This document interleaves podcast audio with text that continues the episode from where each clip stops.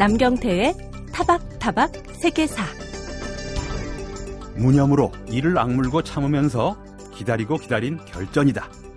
지금이야말로 적을 섬멸해야 한다고 분연히 떨쳐 일어선 어린 사쿠라.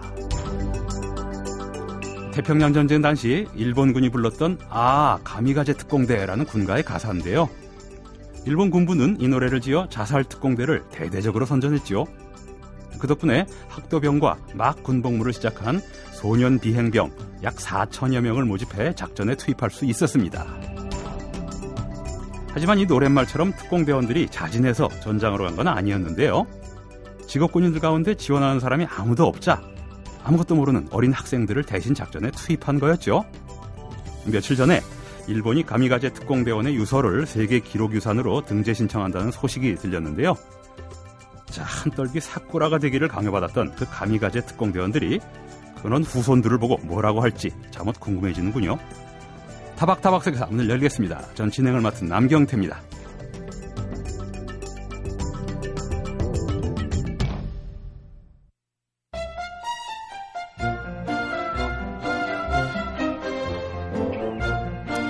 요즘 아르헨티나발 금융위기가 라틴 아메리카를 넘어 전 세계 경제까지 그 혼란에 빠뜨리고 있는데요. 우리나라도 완전 예외가 아니어서 커스피 지수가 5개월 만에 최저치인 1800선까지 떨어지기도 했어요. 자, 그럼 브라질과 함께 남미의 양대 강국으로 손꼽히는 아르헨티나가 왜 이런 위기에 봉착하게 된 걸까요? 그래서 생각난 역사 이야기에서는 아르헨티나의 역사를 통해 그 위기의 원인을 진단해보는 시간 마련했습니다. 모든 시사의 배경엔 역사가 있으니까요. 서울대 라틴 아메리카 연구소 김은중 연구 교수님 스튜디오에 모셨습니다. 안녕하십니까? 네. 예, 안녕하세요. 제가 브라질과 함께 남미의 양대 강국이라고 말하니까 꼭 축구를 생각하시는 분들이 있을지 모르겠습니다. 예. 지금 경제 위기를 말씀드리는 겁니다. 자, 페소화 가치가 폭락하고 외환 결제가 중단되고 국내 언론이 아르헨티나 현지 상황을 속속 전해주고 있는데요. 상황이 어느 정도 심각한지 교수님께서는 좀 간략하게 정리를 해주시면 좋겠습니다. 네, 여기 나와서 라틴 아메리카를 얘기하는데 이렇게 좋지 않은 걸 가지고 말씀드리는 아, 것 때문에 예. 조금 마음이 아픕니다. 올해는 뭐 브라질 월드컵도 있고 해서 그런 얘기를 재밌게 말씀드릴 수 있는 기회가 됐으면 좋겠는데 예.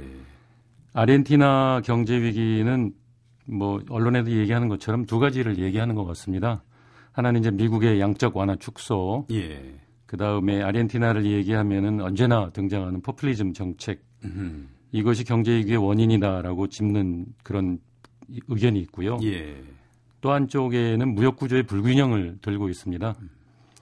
그래서 어 아르헨티나 같은 경우에는 브릭스라고 하시면 다 아시겠지만 뭐 브라질, 러시아, 인도, 중국이라는 그 신흥 음, 이머징 마켓을 얘기했었는데 예. 그 다음에 등장한 게 비스타였습니다. 음. 비스타는 베트남, 뭐 인도네시아, 남아프리카 공화국, 터키, 예. 그다음에 아르헨티나가 여기 들어가죠. 아 아르헨티나 거기도 들어가는군요. 예, 그래서 아르헨티나가 이머징 마켓으로 어, 상당히 중요한 시장이라고 얘기됐는데 이렇게 또 다시 예, 경제 위기 소식이 들려오고 있습니다. 그래서 어, 저는 의견이 무역 구조의 불균형 쪽으로 예. 말씀을 드리고 싶습니다. 아하.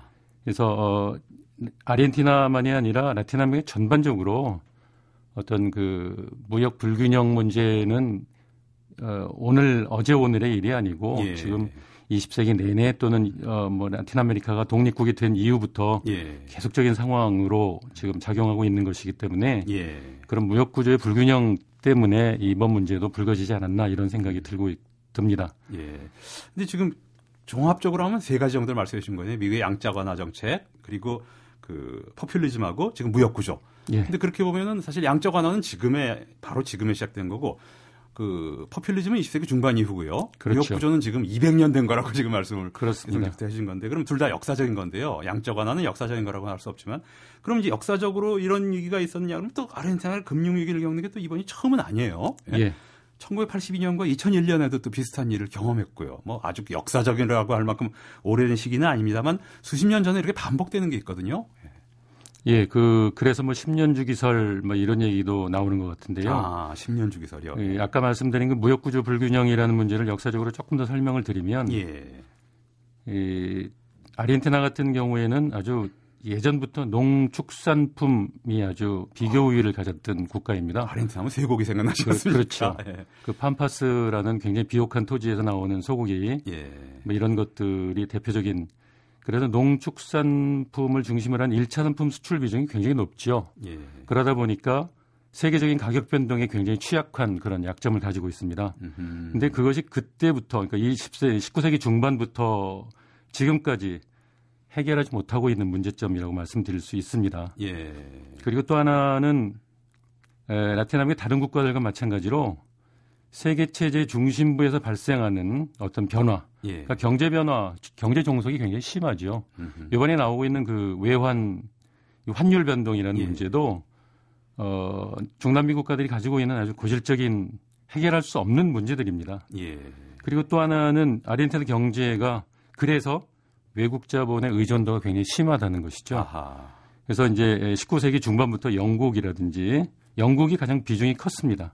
그다음에 프랑스, 독일 등의 그 해외 자본 투자가 거의 35% 이상을 늘 차지하는 예. 이런 문제를 가지고 있죠. 그리고 또 하나는 이제 하나만 더 말씀드리면 국내적으로도 지역 간 불평등이 그때부터 굉장히 심각하게 진행되어 왔고 아직도 음. 해결되지 않고 있는 문제들입니다. 예. 도시 농촌 이런 식으로 벌어지나요? 그렇습니다. 예. 참 역사적이고 오랜 문제인데요. 사실 어떻게 보면은. 네. 근데 사실 우리가 자본주의라는 걸 생각할 때 선진 자본주의와 후발 자본주의를 생각 여기서 산업 구조나 펀더멘털에서 결정하는 게 아니라 금융에서 결정되는 경우가 굉장히 많은 걸 보거든요. 그렇죠. 그만큼 금융 자본주의가 역사적인 개념이고 역사적으로 형성된 것이고 선진 자본주의만큼의 금융 자본주의의 역사가 없기 때문에 우리도 사실 그렇습니다만 예. 그런 금융에서 생략된 것이 금융 위기로 자꾸 재발되고 그러는데요. 어쨌든 국내 언론은 이제 아르헨티나 정부의 부실한 통화 관리와 포퓰리즘 정책이다. 이번 사태의 원인이다. 아까 선생님이 말씀하신 포퓰리즘을 말하고 있는데요. 근데 국내 언론의 지적은 옳다고 보십니까?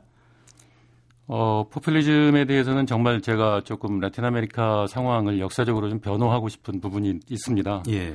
그래서 포퓰리즘 하면은 폄훼된 의미의 포퓰리즘을 얘기를 하는 거고 뭐 우리가 알고 있는 것처럼 인기 영합주의 또는 대중 추수주의 뭐 예. 이런 식으로 얘기되는 왜곡된 의미의 어떤 예. 경제 정책, 음. 경제 정치 정책 뭐 이런 것을 얘기를 하는데 그리고 그것만 얘기하면 늘 라틴 아메리카가 거론되고 거기에서 또 아르헨티나 페론주의를 얘기를 합니다. 그렇습니다. 예.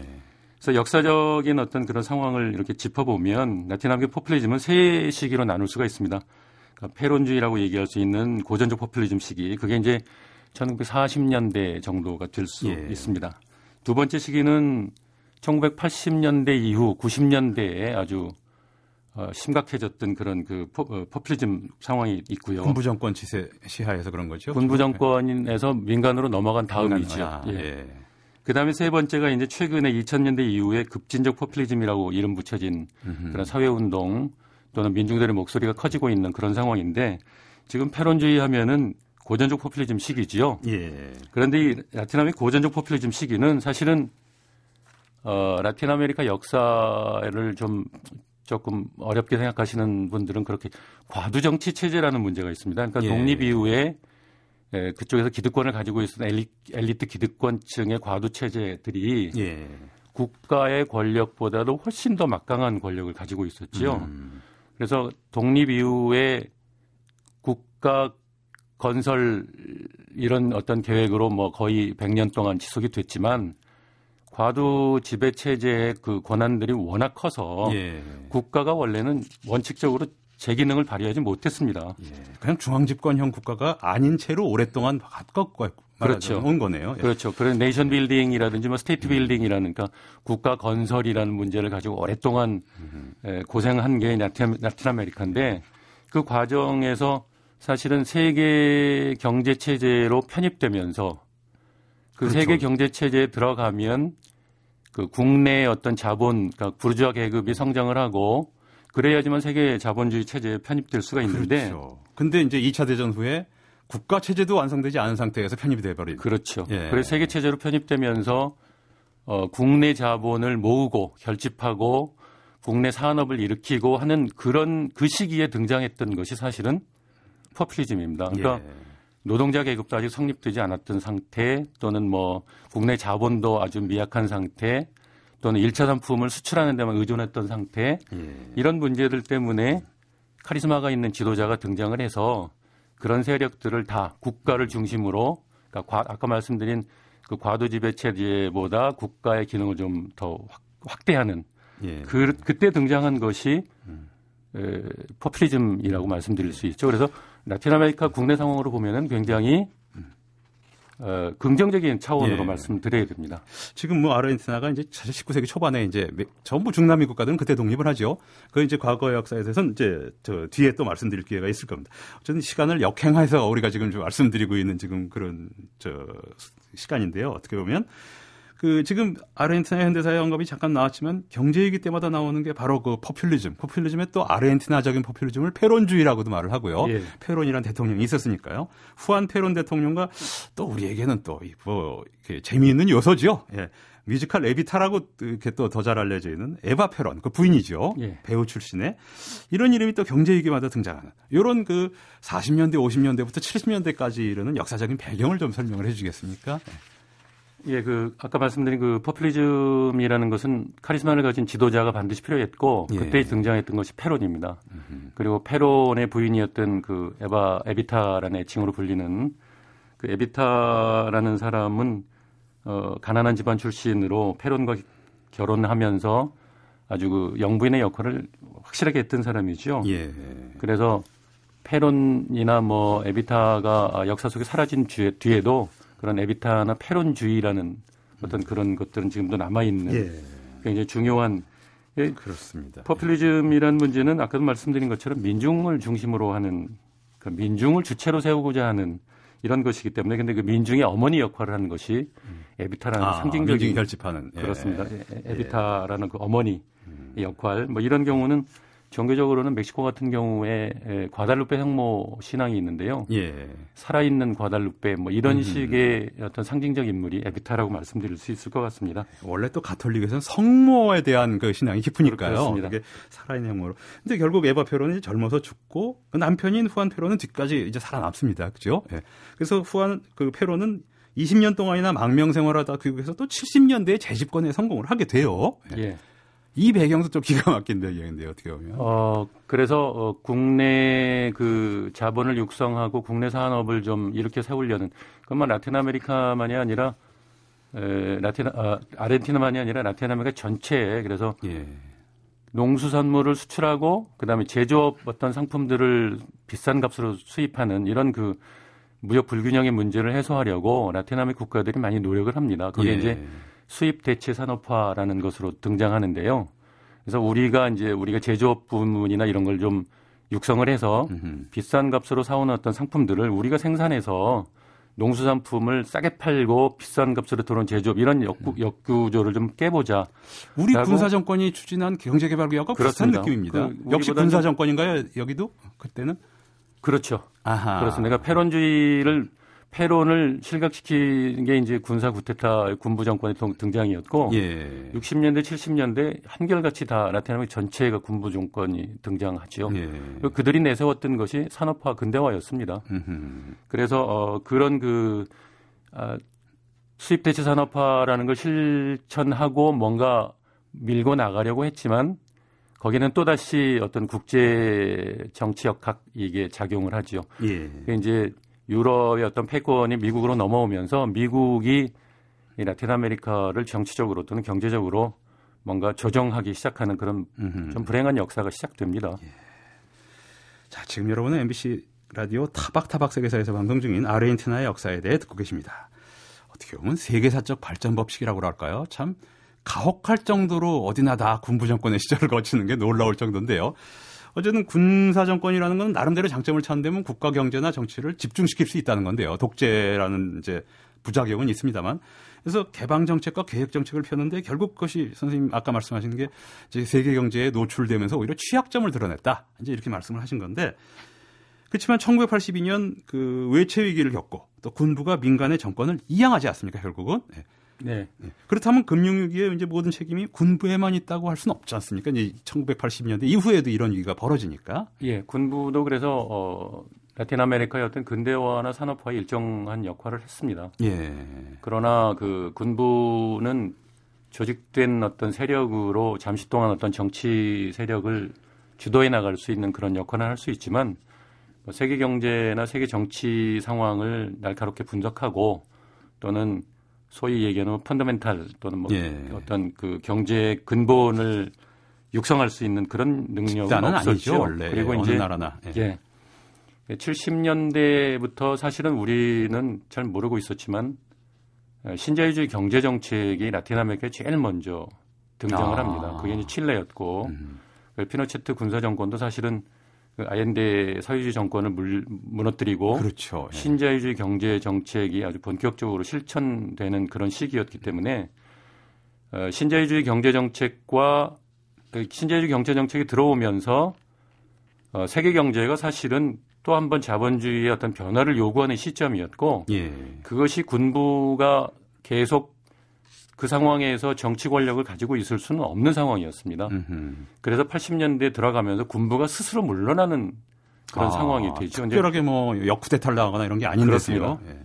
예. 페론 같은 경우에는 이제 그런 군부 정권에서 또다시 경제 위기로 넘어가고 사회가 음. 혼란스러워지면서 또다시 페론을 요구하는 어떤 아르헨티나 음. 시민들, 국민들의 어떤 목소리, 그 망명지에 돌아와서 정권을 잡게 되지만 이미, 이미 늙었고 그렇, 얼굴마담으로만 결국 요구하는 거 아니겠습니까? 그렇습니다. 이미 늙었고 예. 또는 결집할 수 있는 그런 페론주의적인 어떤 정치적 에바 페론도 없습니다. 예. 에바 페론도 없었죠. 예.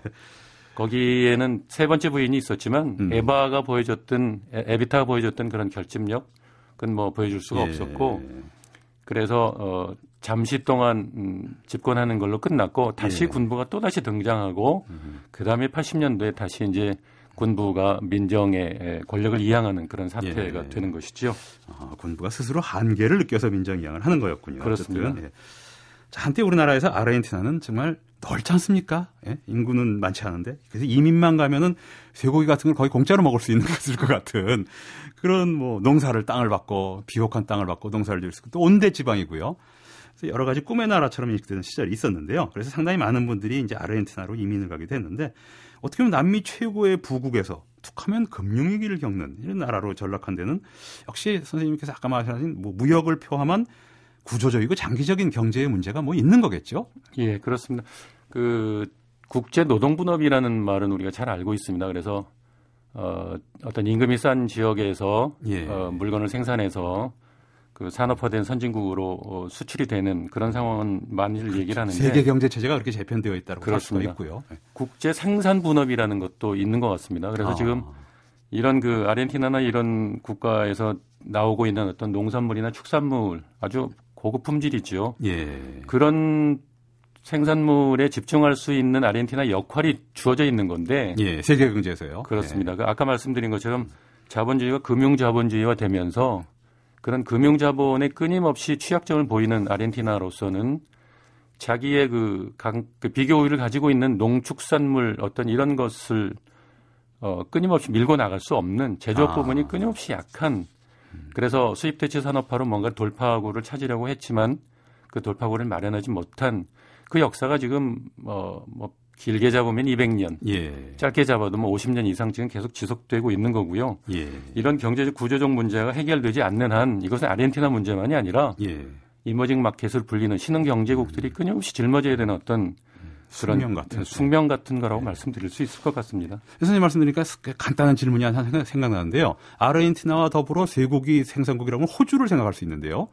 호주 같은 나라의 1차 산업을 다루는 벤치마킹을 좀 아르헨티나가 하면 안 될까요? 금융 구조가 어, 달라서 안 되나요? 그것도 뭐 일리가 있으신 말씀일 예. 테지만 그 식민의 역사가 틀립니다.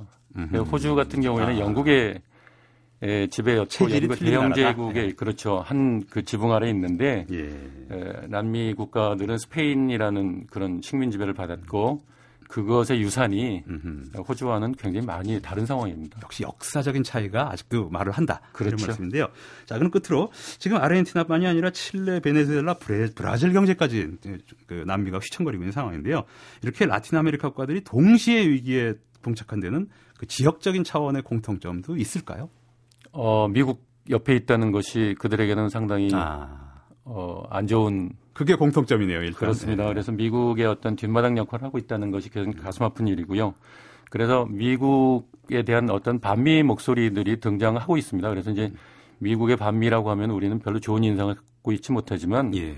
라틴 아메리카 국가들로서는 국가의 어떤 자생력을 키우는데 반드시 필요하고 그래서 지금 아르헨티나가 지금 경제 위기에 부딪혀서 브라질이 외환을 뭐 한 30억 불을 지금 빌려줄 수도 있다 이런 예. 얘기가 나오는 이유도 지역 간 어떤 협조 이런 문제들이 라틴 아메리카가 지금 부딪혀 있는 공통의 문제들을 해결하는 또 하나의 어떤 방법이라고 생각하고 있는 것 같습니다. 그렇습니다. 미국 같은 강대국을 상대하려면 지역 블록을 할 수밖에 없지 않습니까? 또 그렇죠. 어느 나라나.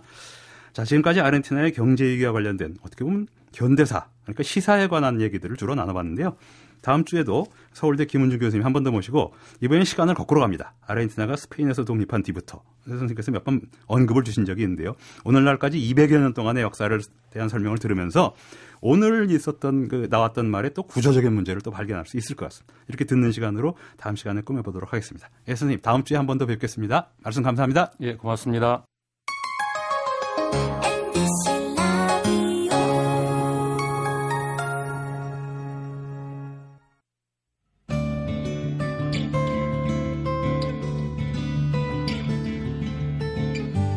그 사람 그 사건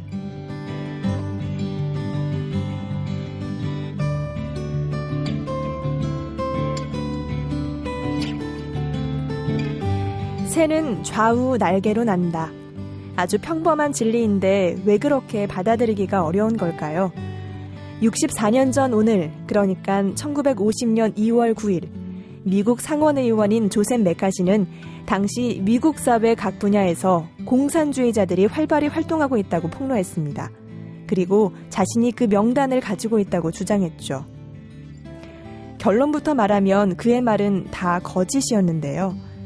그는 2차 대전이 끝나고 시작된 냉전 분위기에 틈타 돌발 행동과 발언으로 대중의 관심과 인기를 모으려는 정치적 몰입에 지나지 않았습니다. 그러나 때가 때인지라 그 근거 없는 선언은 엄청난 충격파를 몰고 왔는데요. 메카시는 자신의 주장을 입증할 증거를 아무것도 내놓지 못했지만 미국 사회는 한동안 이른바 메카시즘이라는 반공주의 광풍에 휩싸였죠. 하지만 결국 소문은 소문으로 그쳤고 들끓던 여론이 어느 정도 냉정을 되찾으면서 메카시는 떠오를 때처럼 급속히 몰락하고 맙니다. 이 메카시즘은 해프닝에 불과했지만 우리에게 큰 교훈을 주었습니다. 특히 다른 이념을 가졌다고 해서 배척하고 근절해야 한다는 사고방식이 얼마나 위험한지를 말해주었죠. 여기서 우리는 좌파와 우파의 개념을 다시 한번 곱씹어 보게 됩니다. 원래 좌파와 우파는 둘 다 필요한 거죠. 자칫 국론 분열을 우려하는 사람도 있겠지만 견해가 분립되는 것은 당연한 현상이고 또 국가 발전을 위해서도 필요합니다. 그래서 새는 좌우의 날개로 난다고 하지 않습니까?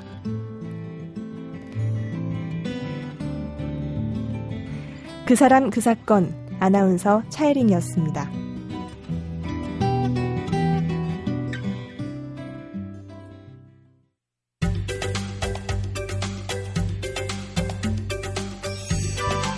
설이 지나고 입춘이 오는가 싶더니 어느새 정월 대보름이 닷새 앞으로 성큼 다가왔습니다. 우리 조상들은 매년 정월 대보름이 되면 묵은 나무를 꺼내 요리를 해 먹었죠. 조만간 밥상 위에 오를 파릇파릇한 봄나무를 기대하면서 말입니다. 자, 봄을 기다리는 마음으로 나물 요리의 역사를 들려주실 분입니다. 주영아의 맛있는 역사, 한국학중앙연구원 주영아 교수님 나오셨습니다. 안녕하십니까? 네, 안녕하세요. 오늘 나물입니다. 어, 나물 중에서도 이제 곧 이번 주에 어, 정월 대보름이 있잖아요. 예. 그러니까 실제로 뭐 옛날 분들은 어, 설날도 좋았지만은도 뭐 아시듯이 설날을 이제 상갈 신자를 써서 신일이라고 했죠. 예. 그래서 예. 이제 설날 때는 가능하면은 삼가하고 음, 조상, 일본도 그랬다고 그렇죠. 말씀하셨죠. 네, 네, 조상 차례를 모시고 즐거운 날이 아니에요. 네, 그리고, 이제 매번 이제 설날 다음 날마다 기념의 날이라고 하기보다는 뭔가 조심해야 될 날들을 예. 이제 가지고 있다가 어 정월 음력으로 정월 15일 이 되면 이제 대보름이 뜨니까 네. 보름 때 풀고 음. 그때부터 이제 어 진짜 큰 잔치를 해요. 예. 어, 그래서 아마 이제 올해도 전국의 곳곳에 마을에서 마을 제사, 어, 뭐 장성 소대 이런 데 제사를 지내든지. 아니면 마을 전체 주민들이 모여서 이제 불놀이를 하든지 불놀이를 하든지 네. 고사를 지내든지 예. 그렇게 하는데 이제 어, 먹는 음식들은 그동안 뭐 이게 한 2년 넘었으니까 매번 소개를 해드렸는데 예. 이제 마지막 남은 것 같은데요. 어, 묵은 나물들을 예. 이제 어, 주로 많이 먹죠. 예. 어, 그러니까 뭐 아시다시 그 앞전 해에 그 말려두었던 나물 재료를 물에 삶아서 불렸다가 이제 그걸 이제 물을 물기를 깍 짜고 꼭 짜고 이제 들기름 같은 데다가 양념을 조선 간장하고 양념을 해서 이제 먹는 건데 음. 정을 대보름의 절식이라고 이야기할 수가 있습니다. 네. 근데 말씀 듣고 보니까 이상한 공통점, 이 공통점일지 뭔지 모르겠는데 생각이 나는데 또 불엄도 먹지 않습니까? 그렇습니다. 견과류를 네, 견과류 둘다 치아에는 부담을 주는 거예요. 네. 나물도 사실 오래 질긴 나물이니까 오래 씹어야 되고 말이죠. 꼭 치아 쪽에 부담을 주는 음식을 정월대 보름에 먹는다 이런 느낌이 갑자기 뭐 듭니다. 작년에 부름 이야기 할 때도 예. 그게 뭐 부름이 일종의 이제 치아를 튼튼하게 1년 동안 아, 해달라라고 아, 하는 많이 씹으니까 침수 어, 그, 그렇죠 그런 의미가 있는데 나물 같은 경우는 이제 뭐 현재적 해석으로 하면은 어 영양학자들의 해석은 예. 이제 겨울 내내 뭐 주로 김치 정도 먹고 살았으니까 음. 어 이제 비타민 U의 아. 나물들을 보충해서 겨울 동안 부족했던 영양분을 이제 보충해 한다는 의미도 있다라고 예. 했는데 실제로 이제 묵은 나물이 들어가는 것들이 뭐 박도 있고 예. 그다음에 오이 나물도 있고 음. 그다음에 버섯도 있고 음. 뭐 아니면은 채, 뭐 이렇게 채소 말린 것 뭐 예. 이런 것들이 시래기라든가 뭐 그렇죠. 그다음에 이제 뭐 호박 순무 같은 물을 저장했다가 예. 물을 땅에다 묻어두죠. 음. 묻어두었다가 이제 그걸 가지고 이제 어 사용하기도 하는데 음. 보통 묵은 나무를 조선 후기에 한자로 쓰이는 책에서는 예. 어, 진채라고 했어요. 진채. 아, 그러니까 나물 채째에다가 그렇죠. 진을 어, 진 진이라는 것은 이제 그 여러 가지를 쭉 펼친다. 진을 아. 친다라고 할 아, 때처럼. 진을 친다 할때 네, 그러니까 그래서 이제 뭐 그 19세기 초에 나왔 던 그 동국 채식이라는 책에서는 이제 묵은 나물들을 뭐 다섯 가지. 예. 그래서 다섯 가지의 채소가 이제 쫙 갖춰져서 상에 올려서 먹는다라고도 이제 해서 뭐 보통은 이제 이렇게 삶아 먹으면은 여름에 더위를 타지 않는다. 예. 그러니까 가장 두려운 거는 이제 새해가 되고 봄이 되고 일을 하는데 뭐 지금이야 에어컨 있고 선풍기 있고 뭐 지금도 사실 힘들지만은 예. 전기 때문에 어 실제로 옛날 분들의 더위라고 하는 것은 굉장히 무서운 추위만큼 무서운 그냥 감내해야 그렇죠 감내해야 되는 거죠. 예. 그러니까 이제 더위를 타지 않는다는 의미에서 그래서 이제 어 이렇게 나, 묵은 나물을 먹은 거고요. 그다음에 예. 채소잎이나 뭐 김을 가지고 음. 김을 조선 후기에도 먹었으니까 예. 김을 지금같이 양념 김은 아니지만은 음. 또 양념 안 한 조미하지 않은 김 그 김이나 뭐 채소에다가 밥을 싸서 어. 먹는 어 그것도 있어요. 어, 음. 그걸 이제 복삼이라고 이야기합니다. 복삼이요. 예, 예. 복이 된다. 싸, 싸서 먹는다 해서 복이 된다라고 음. 이야기하는데 근데 나물의 어원이 어디서 나온지 아세요? 그러게요. 한자어로는 채라고 하니까 한자어는 분명히 아닌데 나물 그렇죠? 자체는요. 그렇죠. 어. 전혀 진짜 비슷한 우리말을 생각하기도 어려운데요. 나물. 그 조선 후기에 박경가라고 하는 사람이 이제 쓴 책이 있는데요. 예. 동은 고략 그러니까 이제 동나라의 말이니까 조선의 말이죠. 예. 다설의 조, 조선의 그 각종 토속어가 어떻게 됐는지를 자기 나름대로 포찰해서 아, 어원을 밝히고 어원을 밝혀서 예. 간단하게 예. 약하게 이제 어 썼다라는 그럼 제목에 그분의 생각인 거지 확실한 건 아닌 거죠? 한번 들어보시 한번 들어보시죠. 예, 예. 어 이분이 여러 가지 이야기를 이제 해 놓으셨는데 그 중에 이제 나물에 대해서는 어떻게 했냐면은요. 예. 신라 사람들은 흔히 물건 이름 앞에 국호를 붙인다. 국호요? 예, 신라가 나옵니다. 아하. 그래서 나라 이름을 국을 나라라고 하는 것도 신라의 라자가 두 개 붙어서 아. 라라 라난데 라라죠. 이걸 예. 그래서 나라가 되었다라고 아. 이야기하고 그다음에 벼도자 벼도자를 보통 어, 경상도 사람들은 나락이라고 하는데 예예. 예. 그것도 신라의 라자와 그다음에 벼슬을 아. 아치한테 주는 그 월급을 녹이라고 하죠. 아. 그래서 어, 나록에서 온 것이다. 나락도. 그럼 나물의 나도 나물은 나는 신라에라고 신라에서 물은. 생긴 물건. 아. 그래서 나물이 되었다라고 주장을 했습니다. 야, 이거 별로 신빙성이 없을 것 같은데요. 신라에서 생긴 물건이 하필 나물입니까? 네, 뭐, 어쨌든 그렇게 말씀하신 분이 있다는 그렇죠. 거죠. 그렇죠. 여러분들한테 좀 이제 이 이상한 네. 책을 제가 소개를 시켜드렸는데요. 아, 재밌네요. 네. 뭐 19세기에 굉장히 이제 그 청나라의 만주족 뭐 예. 뭐 이러니까 이제 어떻게 보면은 굉장히 아전인수식의 그 음. 자기 해석 예. 이제 동은 어, 고락이라는 책에서 어쨌든 이미 어, 신라의 물건이라는 뜻으로 나물이 생겼다 그렇죠, 이렇게 그렇죠. 주장하시는 뭐 거죠. 그렇게 한 거죠. 실제로는 그렇지 않고요. 예. 뭐 그것이 모든 이분의 이야기는 모든 것을 중국에서 구해왔던 조선 승리학자들의 태도에 대해서 비판을 하면서 아하.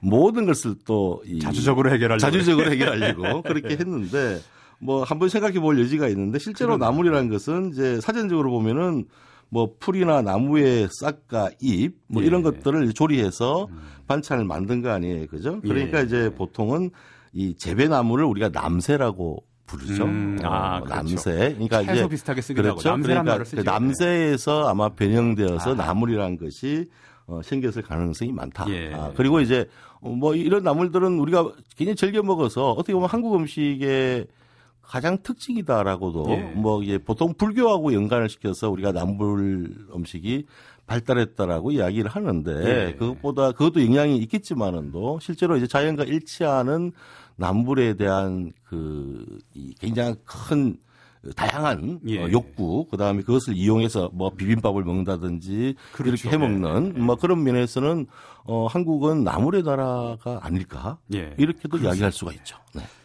사실 나물과 카스테라를 주고 애들한테 먹으라 그러면 카스테라를 맛있어 할 겁니다. 네. 나물은 씹기도 힘들고. 그런데 깊은 맛을 결국 느끼게 되는 건 카스테라가 아니라 나물이거든요. 그리고 건강에도 굉장히 좋은 거고요. 예. 그런 면에서는 뭐 이렇게 김치나 이것도 중요하겠지만은도 나물에 대해서 한번 생각해 봐야 되고요. 나물의 예. 맛은 조선 간장이거든요. 그렇죠. 그래서 네. 그런 면에서는 아주 오래된 한국 음식 정수가 예. 어, 나물에 있으니까 요번 정을 대보를 맞이해서 묵은 나물. 예. 뭐 혹시 준비가 안 되시면은 그냥 나물, 예. 생나물을 좀 자세 보시면은 어, 봄맞이에 좋겠다. 그런 제안을 드립니다. 그 요즘 젊은 친구들이 뭐 저희 세대랑 달리 얼굴이 쪼핏해지고 길어지는 게 나물을 잘 안 씹고 나물같이 질긴 음식을 잘 안 씹어 먹기 때문에 아래턱이 얇아 발달하지 않았다. 네, 그렇습니다. 그런 게 네. 있거든요. 네, 그럼 원래 이제 이 채소 질긴 채소를 많이 먹어서 강대뼈가 많이 나온 것이 예.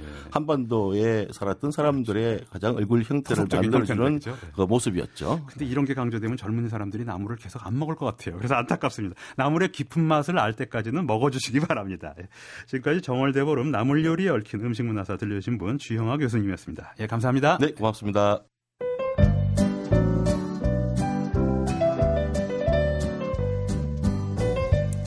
음악이 유행을 만들기도 하지만 또 세대가 음악을 이끌기도 하지요. 역사와 인물의 관계하고 비슷한 건데요. 2차 세계대전 이후 태어난 베이비붐 세대가 바로 그 주역인데요. 자, 록 음악의 역사 다섯 번째 시간 베이비붐 세대와 로큰롤의 관계에 대해 설명해 주실 분입니다. 음악에 머문 시간 재즈평론가 김현준 씨 모셨습니다. 안녕하십니까? 예, 안녕하세요. 그 좀 개인적인 얘기가 되길 수도 있는데요. 최근 들어서 한 제 기억으로 한 2, 3년은 된 것 같은데 예. 제게 예.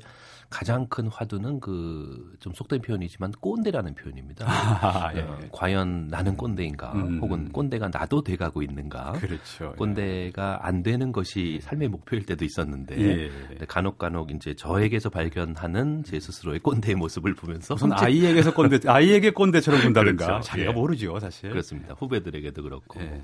뭐 때로는 그게 얄팍한 경험이나 관록 가지고 그것이 대단한 것처럼 인식하곤 하는 게 그렇게 예. 착각하는 게 우리기도 하지만은 어, 오늘 드릴 얘기는 정확하게 어떤 특정 장르에 대한 얘기라기보다는 어, 로큰롤 음악을 로큰롤의 역사에 대해서 얘기를 하면서 어찌 보면 실질적으로는 서두에 해당하는 얘기일 수도 있고 하나의 예. 화두 같은 얘기입니다. 세대라는 말이 음흠. 있죠. generation이라는 예. 말. 어, 참 큰 영역이고 굉장히 많은 얘기를 꺼낼 수 있을 법한 것인데 일단 구체적으로 말씀을 드리면은 1946년에 있었던 정말 어, 아마 혹시라도 베이비 붐의 역사라고나 할까요? 예. 그런 어떤 그래프를 찾아, 찾아 보시면은 1946년에 도대체 뭔 일이 있었어라고 깜짝 놀랄 정도로 피크가 올라갑니다. 그러니까 아. 당연히 이제 1945년에 2차 세계 대전이 끝났기 때문에 바로 46년부터 엄청나게 많은 아이들이 태어나기 시작했고 음. 대체로 우리가 영미권에서 얘기하는 베이비 붐은 1946년에서 숫자를 거꾸로 얘기한 1964년까지로 얘기를 하죠. 아, 그러니까 그 거의 20년. 그렇죠. 네. 그러니까 그 세대 어, 그때 태어났던 세대가 결국은 80년대, 90년대까지 그리고 오늘날까지 아직도 그러네요. 제도권 내에서 지금의 사회 엘리트 중축입니다. 그렇습니다. 네. 그렇기 때문에 결정권자들 그러네요. 중에 아직 많이 남아 있다는 거. 아까 말씀하신 꼰대의 나이에 정확히 들어가 있습니다. 사실은. 그렇습니다. 네. 네. 그래서 어, 그런데 로큰롤이라는 음악, 락 음악은 바꿔 말씀드리면은 그 꼰대에 대한 저항이 굉장히 아주 중추적인 예. 정서고 그것이 없었다면 아마 락앤롤이라는 음악, 락이라는 음악이 지금처럼 그런 위상을 지니지는 못하지 않았을까 싶은 음. 것이죠. 그래서 어, 숫자 계산 한번 해볼까요? 예. 46년에 태어났다 하면은 그러면 1966년이면은 이제 20살, 그렇죠. 20살 이제 예. 성인이 접어들기 시작하고 어, 그 전에 64년 정도 생각하면은 17살, 18살. 그렇죠. 그러니까 그때 지난주에 말씀드렸던 비틀스, 어, 비틀스가 미국에 드디어 본격적으로 음. 상륙을 했죠. 그러니까 그때 비틀스에게 가장 큰 지지를 보냈던 것이 바로 그 세대. 바로 그 세대죠. 46년생쯤 되겠네요. 그렇습니다. 비틀즈가 언니 오빠 정도입니다. 그죠? 그렇죠. 네. 그러니까 실제로 비틀스 멤버들이 40년대 초반생이거든요. 그러니까요. 40년, 42년 이렇게 되니까 어, 이런 그림이 가능하겠죠. 어, 그때 베이비붐 세대면서 비틀즈의 미국 상륙을 가장 앞에서 예. 환호했던 언니들은 음. 어, 그 여성 팬들은 실제로 비틀스의 멤버들과 사랑에 빠질 수도 있는 나이였던 겁니다. 그럼요. 예. 그렇죠. 같은 세대입니다, 완전히. 그렇죠. 예. 몇살 위니까 우리 음. 오빠 이게 가능했던 것이죠. 그러니까 그러면서 그들이 1960년대 말이 되었을 때는 20대 초반의 나이가 되었고 예. 그리고 이제 나중에 또 우리가 다시 얘기하게 되겠지만은 어, 유럽의 68혁명이라든지 혹은 1960년대 말에 굉장히 정말 치열하고도 그렇죠. 예. 혼란스럽게 일어났던 그 혼란기였습니다. 그렇죠. 예. 그 문화 혁명의 시기들 음흠. 이런 것들이 결국은 베이비 붐 세대하고 맞물려 있다는 것이죠. 예. 그러니까 그 전에 아버지 세대, 아버지 어머니 세대와 비교를 해보자면은 사실 1940년대 후반의 베이비붐 세대에는 청소년 문화를 얘기할 때 아마 인류 역사상 가장 크게 두드러진 청소년 문화를 가졌던 세대가 아닌가 싶어요. 음흠. 정확히 말씀드리면 그 이전에는 청소년 문화라는 것이 없었죠. 그러게요. 그러니까 예. 제가 몇 주 전에도 말씀드렸지만은 아버지와 아들이 어머니와 딸이 같은 음악을 들었고, 네 맞습니다. 예. 그랬고 예. 무엇보다도 청소년들만의 혼자 방에 들어가서 키득거리는 그렇죠. 문화가 없었던. 공간적으로 격리가 안 되고 춤도 같이 추고요. 그렇습니다. 세대가 없었다는 얘기예요. 그렇죠. 세대 구분이 그때까지. 그렇죠. 네. 그리고 경제적으로도 뭐 결국은 이제 영국의 어, 산업혁명 이후로 계속 연결된 것이지만은 어, 10살이 조금만 넘어가기만 하면 상당수 아이들이 실제로 경제전선에 나가서 일을 했거든요. 예. 그러니까 음, 취미를 갖거나 이런 것이 아니고 기본적으로 몸이 조금만 크기만 하면은 그냥 어른처럼 같이 음. 일을 하고 혹사됐던 것입니다. 예. 그러니까 그런 상황에서 2차 세계대전이 다 끝나고 나서 이제 정세가 정돈이 되었을 때 우리는 새로운 세대를 갖게 됐죠. 그렇죠. 노래 하나 듣고 가겠습니다. 이 노래는 뭐 설명이 필요 없을 것 같은데 지난주에는 비틀즈 얘기를 했으니까 예. 오늘은 사실은 롤링스톤스 얘기입니다. Satisfaction이라는 곡은 1965년에 발표된 곡인데 아직도 배철수 음악 캠프의 시그널 뮤직으로 쓰이고 있죠. 예, 수십 년째. 예, 앞에 괄호 열고 I can't get no라는 예. 괄호 닫고 그 부제가 어, 전제가 붙어 있죠. 그러니까 곡 제목은 만족이지만 만족할 수 없어라는 예. 곡이죠. 조금 한번 들어보시겠습니다.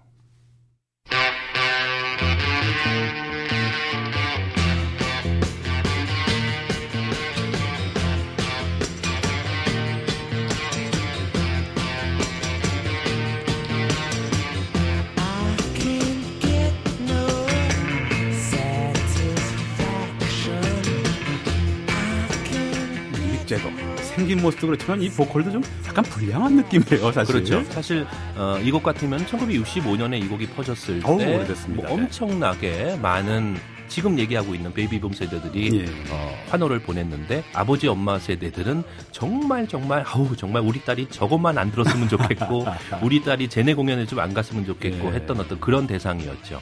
그러니까 비틀스가 상당히 좀 댄디하고 좀 그렇죠, 착실하고 또, 예. 모범생 같은 이미지를 가지고 있었다면은 롤링스톤스는 거의 전략적으로라도 반대 이미지. 그러니까 나쁜 오빠. 어, 자기 마음대로 다 하고 지금 전략적으로라도 말씀하셨는데 예. 분명히 일부러 그랬을 것 같아요. 예, 전략적으로 예. 그랬다는 얘기가 이제 마지막에 예. 많이 했죠. 예. 그래서 어, 롤링스톤스는 그러면서 자신들의 어떤 입지를 다졌고 그리고 지금까지도 물론 이제 어, 비틀스의 멤버는 세상을 떠난, 음. 떠난 멤버들도 있고 등등 그러니까 물리적으로 불가능하지만 다시 예. 활동하는 것이 어, 롤링스톤스는 아직도 활동하고 있고 지금도 공연을 하면은 예를 들어서 크게 공연 일정을 잡게 되면은 그해 가장 공연 수익이 높은 1, 2위 밴드에 아, 올라갈 정도로 대단. 합니다 그러니까 몇 해 전에 남미 공연을 한번 다큐멘터리를 찍은 필름을 좀 본 적이 있었거든요. 예, 예. 엄청난 규모더라고요. 그렇죠. 예. 우리, 의 상상을 할아버지 밴드인데요. 그렇죠. 어, 결국은 음, 롤링스톤스의 노래는 그 당시 베이비 베이비붐 세대의 어떤 부모 세대에 대한 반항을 대변을 했고 예. 바로 이 부분, 그러니까 윗세대들에 대한 반항심 그리고 물론 그 반항심이 치기에 어린 것이라 하더라도 그 당시에만큼은 다 누구나 어, 기억을 하고 있고 어, 지금 우리가 오늘 제가 초반에 말씀드렸던 꼰대라는 이미지도 예.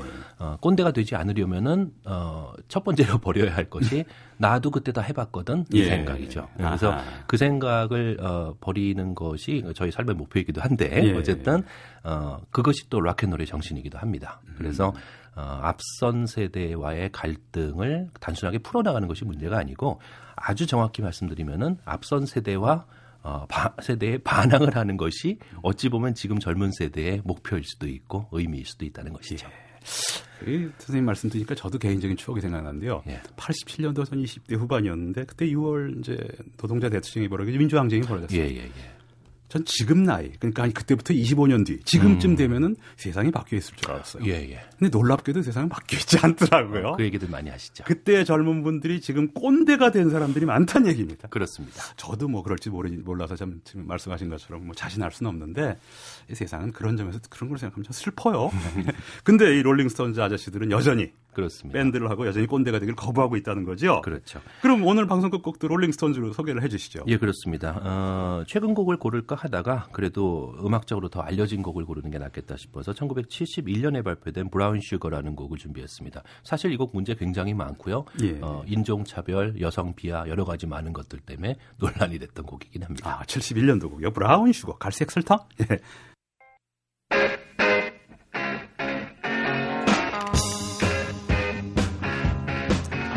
지금까지 음악이 머문 시간에 재즈 평론가 김현주 씨였고요.